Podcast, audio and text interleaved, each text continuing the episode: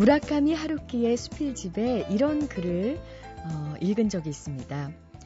나이를 먹는다는 것 자체는 그다지 겁나지 않는다. 나이를 먹는 것은 내 책임이 아니다. 그것은 어쩔 수 없는 것이다. 다만 내가 두려운 것은 어떤 한 시기에 완성돼야 할 것이 완성되지 못한 채 그 시기가 지나가 버리고 마는 것이다. 생각해보면 정말 그렇죠. 뭔가를 완성하거나 느낄 새도 없이 이렇게 한 시기가 지나가고 한 시절이 흘러가고 있다는 거. 참, 때로는 억울하고 때로는 허무해지죠. 하지만 하루키는 삶의 시간들을 온몸으로 느끼면서 살아간다면 나이 든다는 게 그렇게 삭막하지만은 않다고 했습니다. 이제 이번 주만 지나면요. 또 한 살 나이를 먹게 됩니다. 나이 드는 것에 연연하기보다는 하루하루를 생생하고 밀도 있게 살아가는 게 더 중요하다고 한번 위안을 해보면 어떨까요? 아유, 그렇게 위안을 해도 마음 한구석이 좀 쓸쓸해지는 걸 보니 연말은 맞는 것 같습니다. 안녕하세요. 소리나는 책 라디오 북클럽 김지은입니다.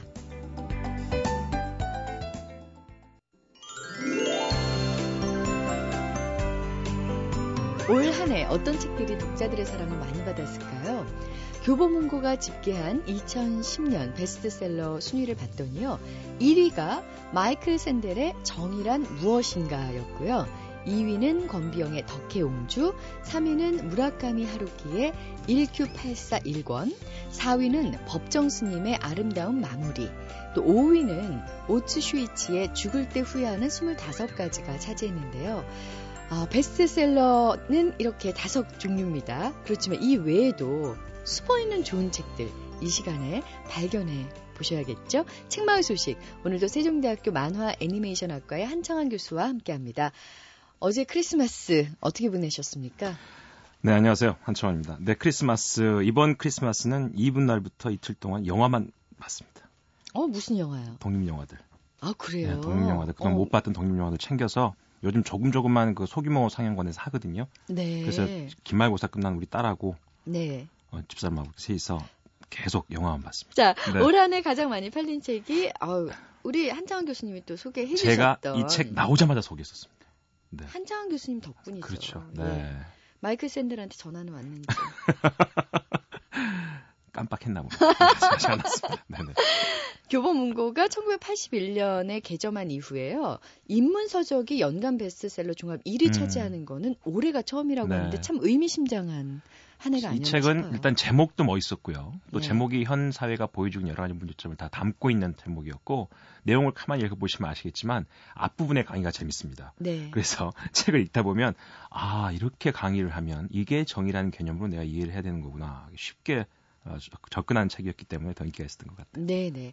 자, 교보문고가 집계한 2010 베스트셀러 순위 가운데 6위부터 10위까지 한 번 더 소개해 드리면 어떨까요? 네. 예. 정은궐의 성균관 유생들의 나날 1권. 베르나르 베르베르의 파라다이스 1권. 신경숙의 어디선가 나를 찾는 전화벨이 울리고. 또 신경숙 씨의 엄마를 부탁해. 티나 실리그의 20살에 알았더라면 좋았을 것들. 예. 20살에 알았으면 좋았을 것들. 3, 40에 알아도 괜찮은 거겠죠. 그럼요. 20년 더 살면 되는 건데. 뭐. 아, 진짜요? 네. 그 예전에 비해서 우리가 우리 연령을 그대로 가져가면 안 되고요. 아, 곱하기 0.7을 해야 네. 된대요. 예순 되신 할아버지 하신 말씀. 예. 나는 두 번째 서른이다. 뭐 이런 것처럼. 아, 멋지다. 생각들 하기 나름 아닙니까? 그럼 아직 청소년? 한창 교수님? 아, 그럼요. 저는 아직도 군대만 갔다 온 10대라고 생각하고 있습니다. 네. 자, 어, 베스트셀러 목록에 쫙 소개를 해드렸는데 교수님 어떤 경향이 느껴지시는지요? 제가 저번 한 몇 달 전에도 한번 말씀드렸지만 책들이 특히 소설들이 우리가 말하는 장편 소설 개념은 아닌 것 같다. 대하 소설은 많이 없다 이제. 그리고 역사보다는 요즘의 이야기들로 또 내지는 역사를 하더라도 이미 우리가 팩션이라고 그러죠. 이런 식의 이야기들이 더 인기 끊는 게 아닌가 좀 약간 좀 서운한 느낌이 든다. 네. 그런 생각이 듭니다. 뭐 내년에 또 어떻게 될지 모르겠죠. 그렇죠. 예. 네. 자, 오늘은 어떤 책 소개해 주시겠습니까? 자, 오늘은 정말 정말 재밌는 책입니다. 네. 공지영의 지리산 행복학교라는 책인데요. 네. 사람들은 늘 그런 생각합니다. 전원주택에 살고 싶다. 언제든지 귀농을 하고 싶다. 뭐 이렇게 하잖아. 아우, 정말 그런 말 있습니다. 세상이 너무 넓어서 세상 밖에 살고 싶을 때가 있다. 이렇게 얘기하는데 그럴 때마다 어른들이 그러죠. 전원주택 한번 겨울 지내봐야 한다. 정말 춥다. 그리고 진짜 외롭다. 그리고 이웃하고 못 사귀면 죽음이다. 뭐 이런 얘기를 합니다. 그래서 사람들은 전원주택을 꿈만 꾸지만 사실 살기는 아주 어렵습니다. 그렇죠. 근데 네. 이 공지영의 지리산 행복학교를 보면요. 전원주택을 사는 것 같습니다. 어, 그런 느낌을 줍니다. 어떤 내용인가요? 시작이 이렇게 시작합니다. 어, 이게 이제 어떤 일간지에 연재했던 내용들을 모은 책입니다. 자, 연재하기 며칠 전에 이 공지영 씨가 이 지리산에 있는 두 친구들이 있습니다.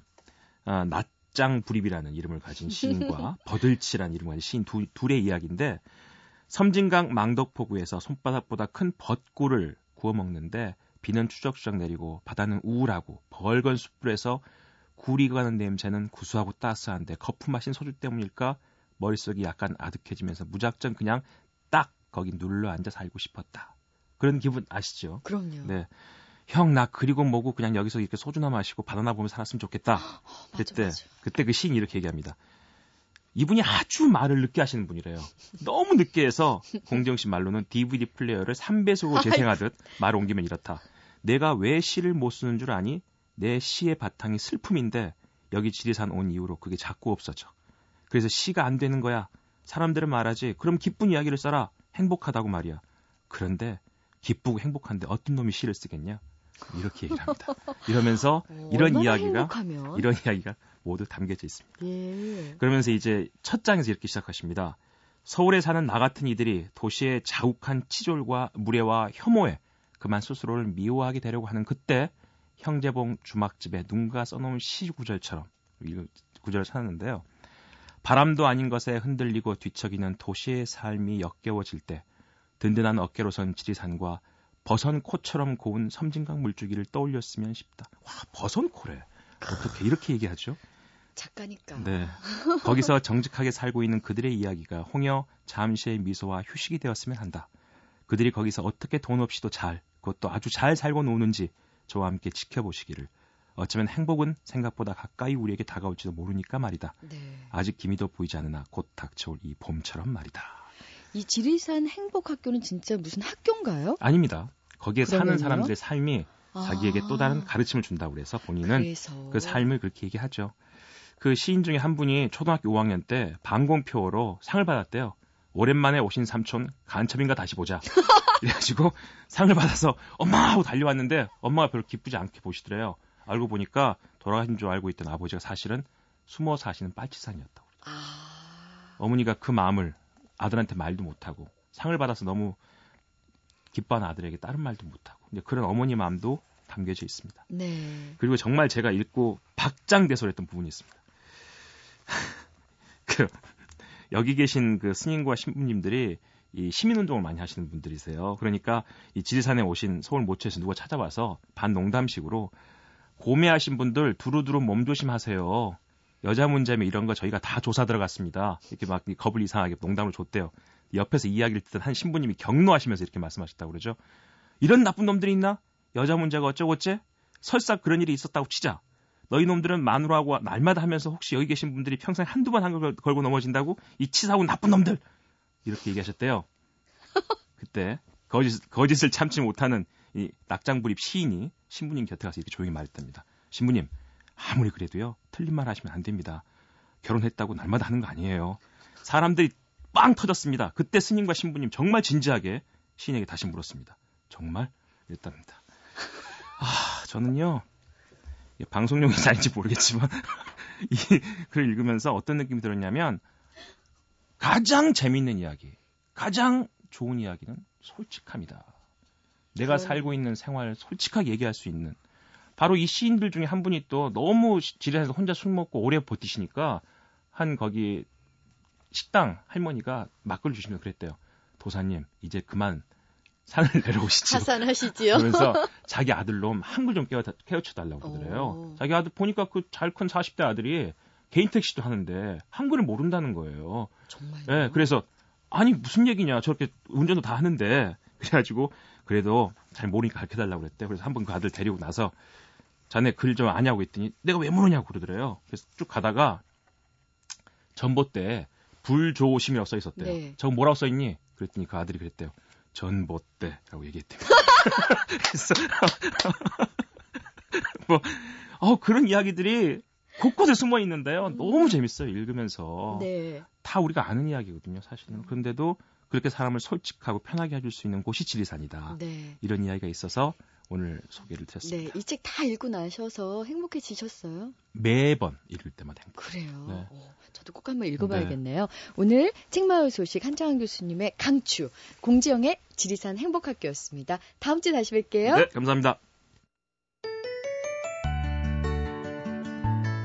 오늘 나를 사로잡은 책의 주인공은 이수초등학교 2학년 유서진 어린입니다. 서진이는 어릴 때부터 엄마가 항상 자기 전에 책을 읽어줬는데요. 지금도 책을 읽지 않으면 잠이 안 온대요. 서진이에게 책 읽는 게 왜 좋냐 물어봤더니 책을 읽다 보면 여러 가지 궁금한 것들이 생기는데 그때마다 어머니께 여쭤보고 하나하나 풀어가는 게 재밌다고 대답을 하더군요. 요즘 학교 들어가기 전에 한글, 수학 다 기본으로 선행학습을 한다고 하잖아요. 그런데 서진이 어머니인 김소희 씨는 그렇게 안 하고 다양한 공연을 보여주고 오히려 책을 많이 읽게 하고 자연 속에서 놀게 하는 다양한 체험을 하게 했다고 합니다. 그래서 처음에는요, 다른 아이들보다 학교에서는 조금은 뒤처지는 것 같이 느껴졌지만 책을 많이 읽어서인지 이해력도 빠르고 응용력도 좋아서 금방 따라잡았다고 합니다. 서진이는 어머니와 서점에 늘 함께 다니는데요. 두 사람이 함께 골랐던 아주 재미있는 책이 있다고 하네요. 제가 오늘 소개할 책은 호두까기 인형이에요.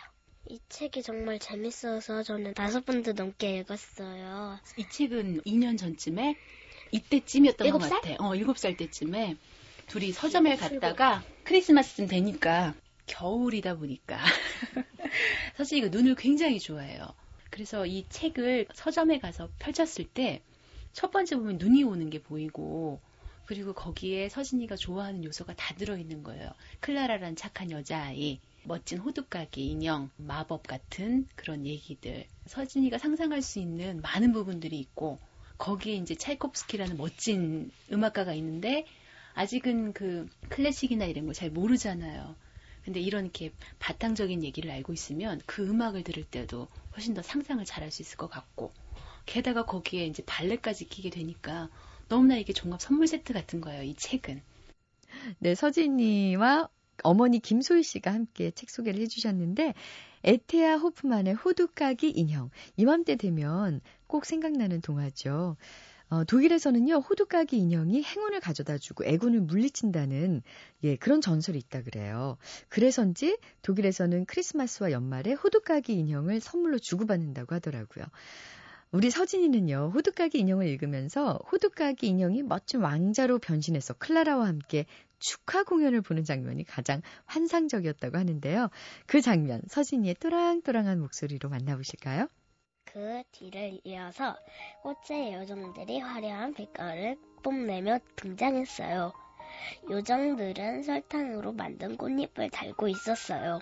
분홍빛 난초 요정과 황금빛 금자나 요정, 빨간 양귀비 요정, 파란 등나무꽃 요정 모두가요. 꽃잎에 이슬이 한 방울씩 떨어졌어요. 이슬을 받아 마신 꽃들은 발레리나가 되어 함께 춤을 추기 시작했답니다. 꽃들이 춘 춤은 꽃의 왈츠였어요. 아, 어쩜 이렇게 귀엽고 그리고 또 또박또박 발음도 정확하고요. 서진이 예 목소리로 책의 한 부분을 만나봤는데요.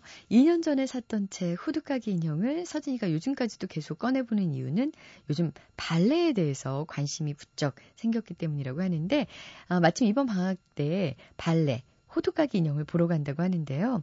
발레가 더욱 기대되는 이유는 앞서 서진이가 읽어드렸던 그 꽃의 왈츠 그 장면 때문이라 그래요.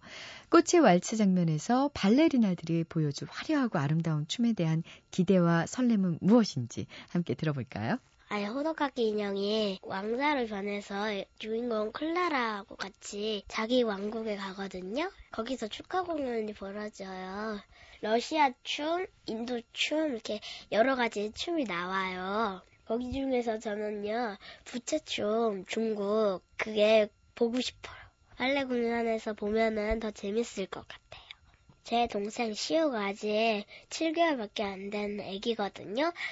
이 책 호두까기 인형을 제 동생 시우한테 꼭 읽어주고 싶어요. MBC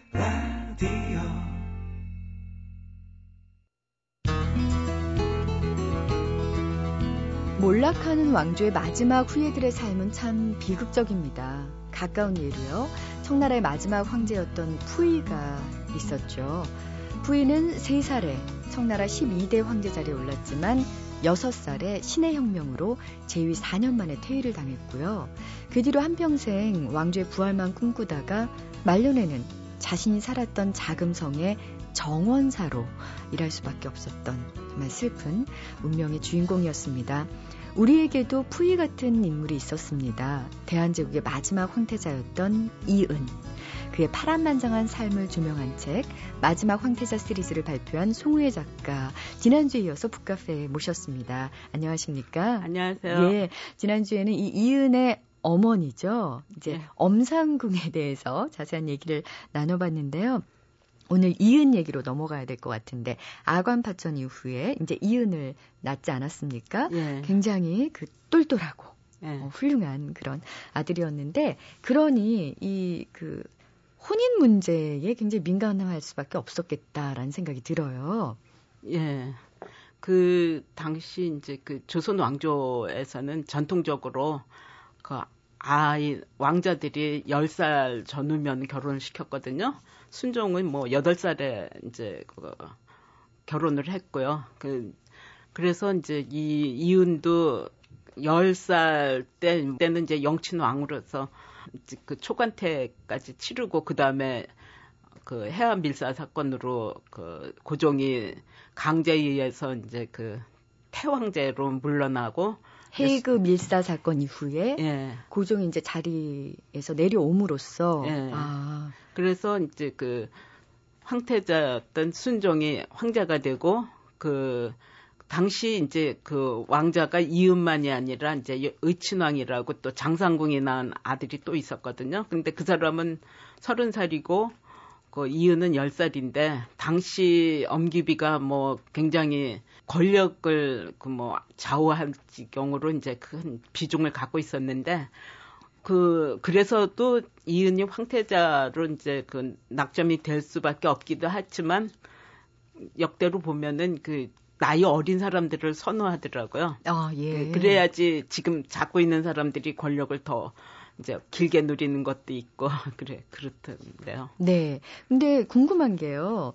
이 엄기비가 왜 귀비로 남았을까요? 이렇게 왕세자까지 출산을 했는데요. 아, 그거는 이제 숙종 때 그 인현왕후 민씨와 이제 장희빈이 서로 뭐 폐비가 됐다 다시 왕비가 됐다 그게 이제 복잡하지 않았습니까? 숙종이 그런 거를 겪고 나서 또 장희빈은 이제 사사까지 하고 그러고 나서는 후궁 출신으로는 왕비에 절대 앉히지 마라. 아. 이 우리 집안의 말때까지야 법으로 이제 하라 그거를 했어요. 그래서 그게 아니었으면은 엄기비가 황후가 되고도 남았죠. 당시 제야 유림에서까지 막 그 상소들을 올렸거든요. 그 엄기위를 이제 그 황후로 그 승격해달라고 그랬는데도 고종은 자기 대회에 와서 선조 대대로 내려오는 이제 그 궁중 법도가 무너지는 걸 원치 않았기 때문에 그러면 이제 역세 오명이 남지 않습니까? 이렇게 궁중 법도가 있었는데 고종 대회에 와서 무너졌다. 이제 이거가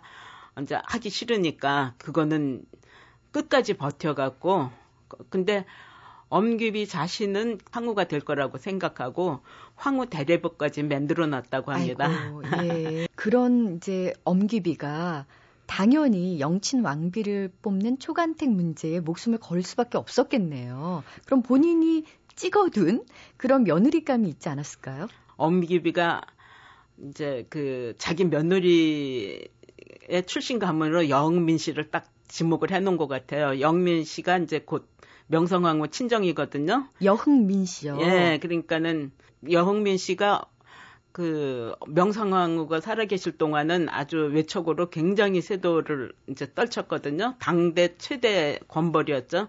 그러니까는 영민 씨 가문에서 잘 키워낸 그런 규수를 자기 며느리로 이제 맡겠다. 네. 그 원칙이 하나 있, 있었던 것 같아요. 그래서 초간택에서 그 일곱 명을 뽑았는데 우리는 지금 그 민가반 씨가 쓴 백년한이라는 자서전을 보고 거기는 자기가 초간택에서 이제 거기서 뽑힌 3인 중에 하나였는데다가 자기가 수망이었다.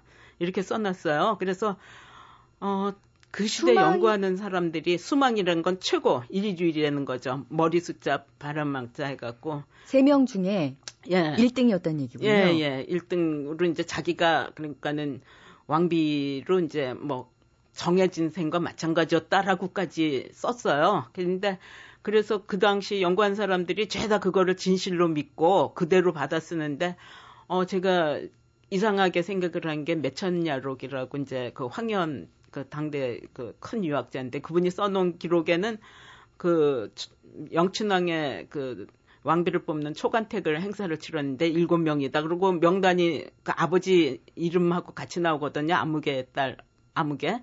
근데 그 중에 민가반이 없어요. 그래서 아니 이건 이상하다 생각을 하고 실록도 확인하고 뭐 당시 뭐 승정원 일기 이런 거 죄다 확인하고 보니까 그게 없고 더군다나 당시 신문에도 그 일곱 명 명단이 그 매천야력에 나온 거하고 똑같이 나와 있어요. 결론적으로 민가반 씨가 사실 아닌 주장을 한 거죠. 그래요. 어, 어, 결과적으로는 어쨌든 결혼을 하지 못했죠. 예, 네, 결혼은 하지 못했는데 이등방문이 1907년에 그 이은이 황태자가 된 직후에 세운 공표까지 하는데 그게 어, 그 혼혈 결혼 정책하고 인질 유학이라는 이제 그 명분으로 인질로 가 이제 데려가려는 거를 기획을 한 건데 그게 결국은 다 이루어지거든요. 근데 어, 엄기비는 이렇게 정치 감각이 뛰어나니까 처음에는 인질 유학도 막으려고 굉장히 애를 썼는데 워낙 대한제국에 이제 힘이 없으니까 뺏기면서라도 이제 결혼은 꼭 시켜서 보내려고 한 거예요. 네. 그랬는데 그래서 뭐 이등방문하고 그 신문지상에서 막 서로 공방전으면서 언론 플레이 같은 거를 하면서 막 그 못하게 막으려고 결혼을 꼭 시켜서 보내려고 했는데도 이제 그게 이루어지지 않으니까 이은이 그 이등방문 손에 이끌려서 이제 그 일본으로 간 지 19일 만에 그 민가반 집에다가 약혼 반지를 보냈죠. 그래갖고 약혼녀 신분으로 이제 그 만들어 두어갖고래도 그 혼혈 결혼 일본 황족 여성하고 혼혈 결혼을 막으려고 그랬는데 이등방문이 보기에는 그까진 약혼 같은 거는 이제 뭐 그 이등방문은 뭐 우습게 아는 거죠. 네, 근데 뭐 정치적으로는 그럴 수 있다 손 치지만 민가반의 입장에서 보면 결국 황태자의 약혼녀라는 신분으로 평생 산 거 아닌가요? 예, 근데 그 시기만 해도 이제 나라가 망하기 전이고 그러니까 민가반 집안에서는 굉장한 영광으로 생각하고 또 자기가 황태자비라는 그 신분에 대한 자긍심이 아주 컸기 때문에 그래서 평생을 이제 그 수절하고 그렇게 네. 지난 거죠. 참 어떻게 보면 역사가 만들어 놓은 비극일 수도 있는데 그쵸. 말이죠. 예. 이 책 읽으면서 또 한 번 놀랐던 사실은요. 그 황태자의 동경 인질살이 두 번째 권을 보면서 참 마음 아픈 그런 장면이 많았습니다. 특히 한 장의 사진이 역사의 어떤 부분을 굉장히 극명하게 드러내주는 경우가 있는데요. 261페이지 같은 경우 보면 일본 옷을 입은 황태자 이은과 이등방문 즉 예. 이토 히로부미가 같이 찍은 사진이 있는데 참 어리거든요. 이때 예, 예. 왕세자 이은이요. 이 장면 좀 설명해 주시겠습니까? 어, 이등방문은 당시 이제 일본에서 뭐 최고의 그 권력을 지닌 그런 정치가였어요. 그래서 그 정치가들 중에서도 그 명치천왕이 유일하게 이제 내 친구라고 지칭했던 그런 인물이고 평생 행적을 보면은 300년 전에 풍신수길이 살아난 것 같은 환생한 것 같은 인물이라고들 이제 그 지모가 뛰어나서 뭐 그 모든 거를 그 굉장히 처리를 잘했죠. 그래갖고 권력을 한 손에 쥔 사람인데 이은을 데려가서는 그 어린애 마음을 편하게 해서 인질살이에 적응을 하게 적응을 못하고 뭐 갑자기 죽기라도 한다 또는 뭐 중병에 걸려서 이제 돌려보낼 수밖에 없다 하면은 그 인질 작전이 이제 그 파트로 돌아가니까 그 이등방문은 참 능소능대하게 이제 잘 처신을 했는데 그 어린애를 모시고 다니고 문자 그대로 모시고 다니고 그 앞에서 아주 공손하게 굴고 사진도 보면은 이제 그 앉혀놓고 자기는 서 그, 있고요. 예, 아. 그 60대 그, 그 나이에도 그거를 하는 사람이에요. 그리고 데려가서 여름 방학 때마다 이제 보내겠다고 약속은 하고선 데려가고는 이 사람은 필요하면은 지키지 않을 아예 지킬 생각도 없는 약속도 뭐 맘대로 이제 하는데 그때 격렬하게 반대니까는 이제 여름 방학 때는 때마다 와서 그 부모를 뵙게 하겠다고 해놓고도 그걸 안 하려고 여름 방학 때마다 이제 일본 각지를 순행을 시키는데 그거를 본인이 그딱 모시고 다니면서 그 사람들 앞에서 계속 이제 그 이윤을 추켜 세우고 자기는 아주 무슨 그 종처럼 앞에 시집하고 네. 그런 거를 하면서 애 마음을 이제 그 편안하게 하고 그 자기를 의지하게 사로잡은 거죠. 아, 참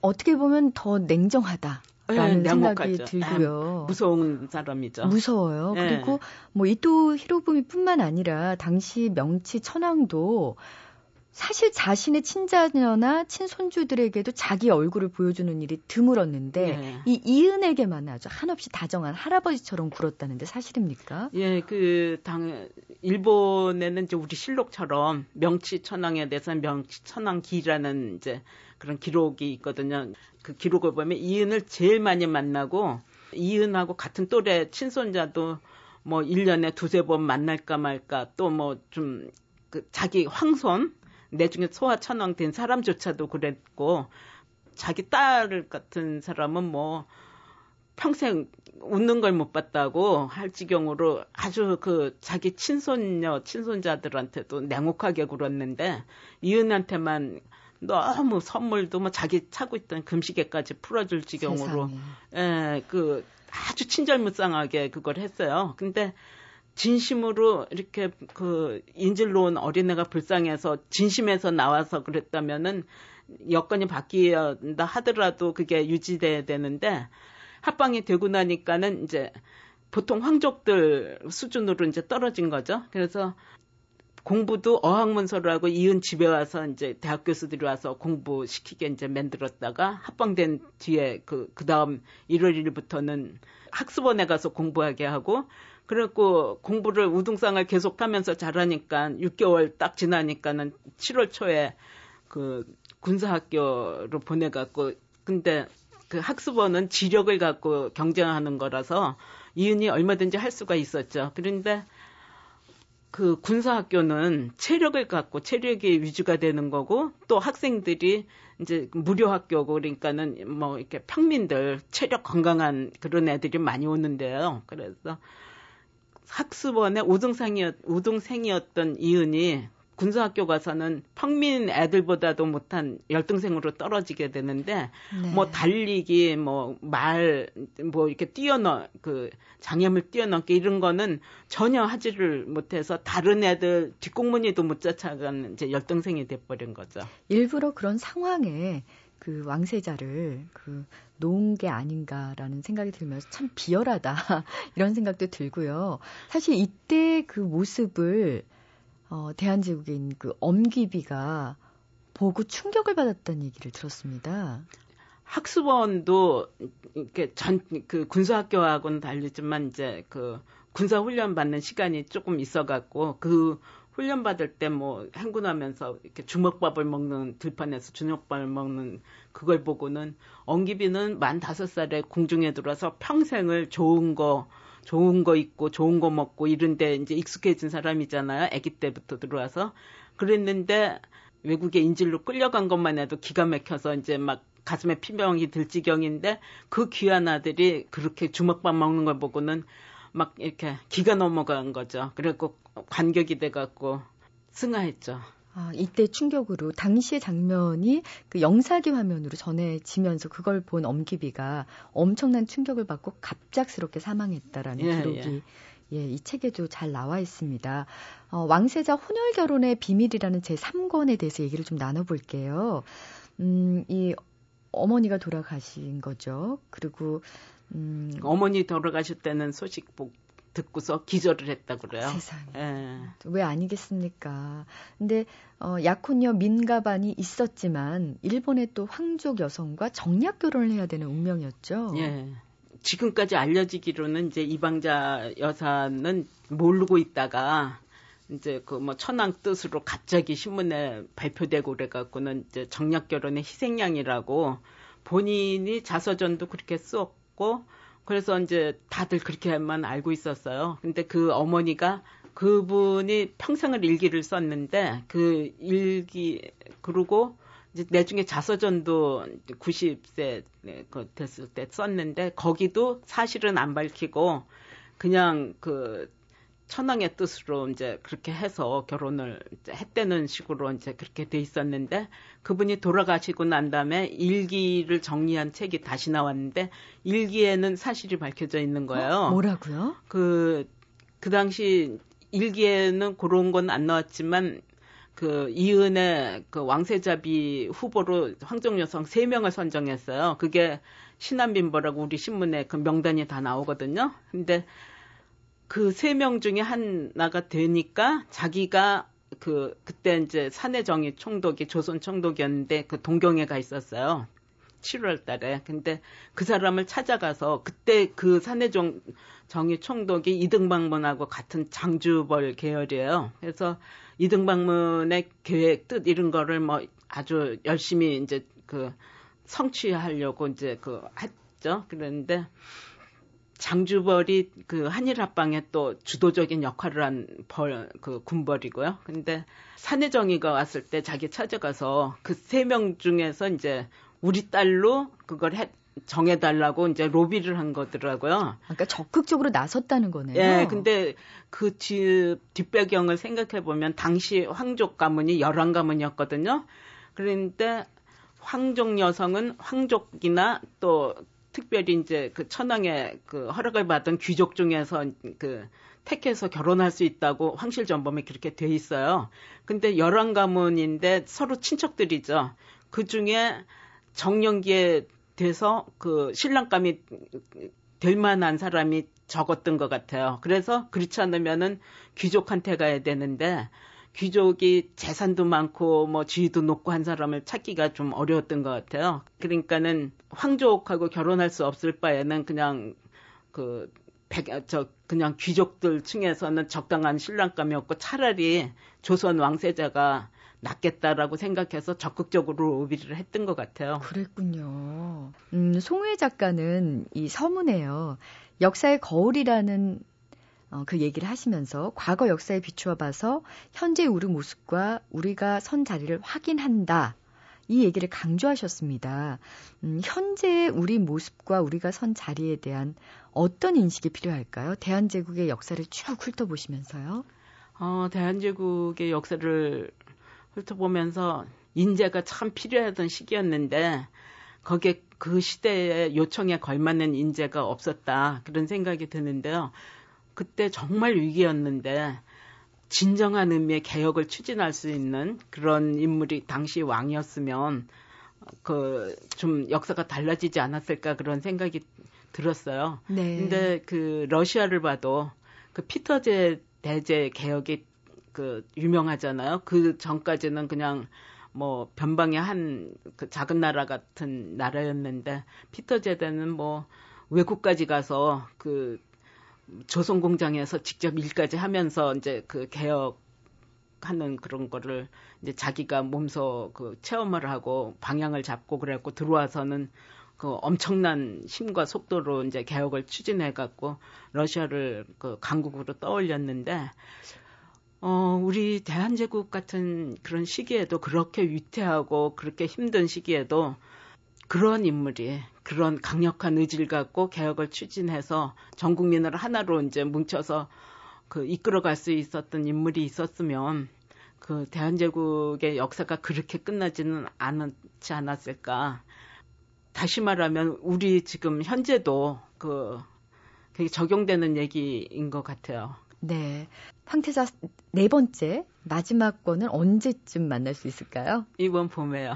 아, 이제 몇 달만 지나면 되는 예. 거네요. 어떤 내용이 담겨 있어요? 어, 결혼하고 이은 왕세자와 예, 예, 이방자 여사의 결혼. 예, 결혼하면서 근데 어린 때 겪은 게 이제 평생을 간다 그러잖아요. 근데 그 어릴 때 그렇게 당차고 막 똑똑하고 했던 애가 그 군사학교에 가서 적응을 못하고 이렇게 열등생 노릇을 하니까 이제 일본 당국이 다시는 다른 학교로 안 옮기고 계속 군사학교로 그 해서 결국 사관학교 졸업하고 군인 노릇을 하게 만들거든요. 그런데 그런 거를 겪으면서 소심해지고 그 심약해지고 그 결국은 그 제가 이제 그런 표현을 썼지만 그 군사학교 보낸 건 한 어린애가 인질로 온 어린애가 자기 힘으로 그걸 이겨내간 거를 일본이라는 그 나라가 결국은 그래서 일본 애들이 성공한 거죠. 그래서 이, 이 사람이 보통 내 중에는 보통 사람보다 더 소극적이 되고 심약해지고 그 현실에 안주하는 그런 인물이 됐는데 그런 역정 자체가 당시 그 한국과 일본 간의 그런 뭐 역학 관계를 보여주고 그 힘, 일본, 당시 일본 제국이 힘으로 얼마나 많은 사람들을 망쳤는지를 이제 그 보여주는 단면인데요. 네. 그런 이제 이은의 삶과 또 같이 그 정략 결혼된 그 의친왕의 장남 또 차남은 이제 그런 거를 또 그 거부하고 지력을 써서 한국 여자하고 결혼하거든요. 그래서 덕혜옹주까지 이제 그 왕실의 여러 사람들 얘기 그리고 그 해방을 맞아서 그 사람들의 삶이 어떻게 됐는지 그래서 이은이 이제 죽은 때까지 네. 얘기가 되겠습니다. 더욱 궁금해집니다. 어, 2주에 걸쳐서 송우혜 작가의 역작 마지막 황태자 시리즈 함께 해봤는데요. 경술국치 100년이었던 올해 2010년을 마무리하면서 정말 이 우리가 겪었던 아픔의 역사를 되새기고 성찰할 수 있는 참 의미 있는 시간이었던 것 같습니다. 전 사실 이 책을 읽으면서요. 이번에 덕수궁의 중명전도 복원이 되고 개방이 되지 않았습니까? 네. 1905년 을사늑약도 1907년 헤이그 특사 파견 현장인 그 현장에 가서 이 책을 다시 한번 또 기억해 봤어요. 굉장히 생생하게 그 현장에 있는 것 같은 느낌이 들더라고요. 우리 독자 여러분들 또 청취자 여러분들께서도 한번 이 책을 읽으시고 또 한번 가보시면 어떨까 하는 생각 들었습니다. 어, 2주 동안 귀한 시간 내주셔서 감사합니다. 감사합니다.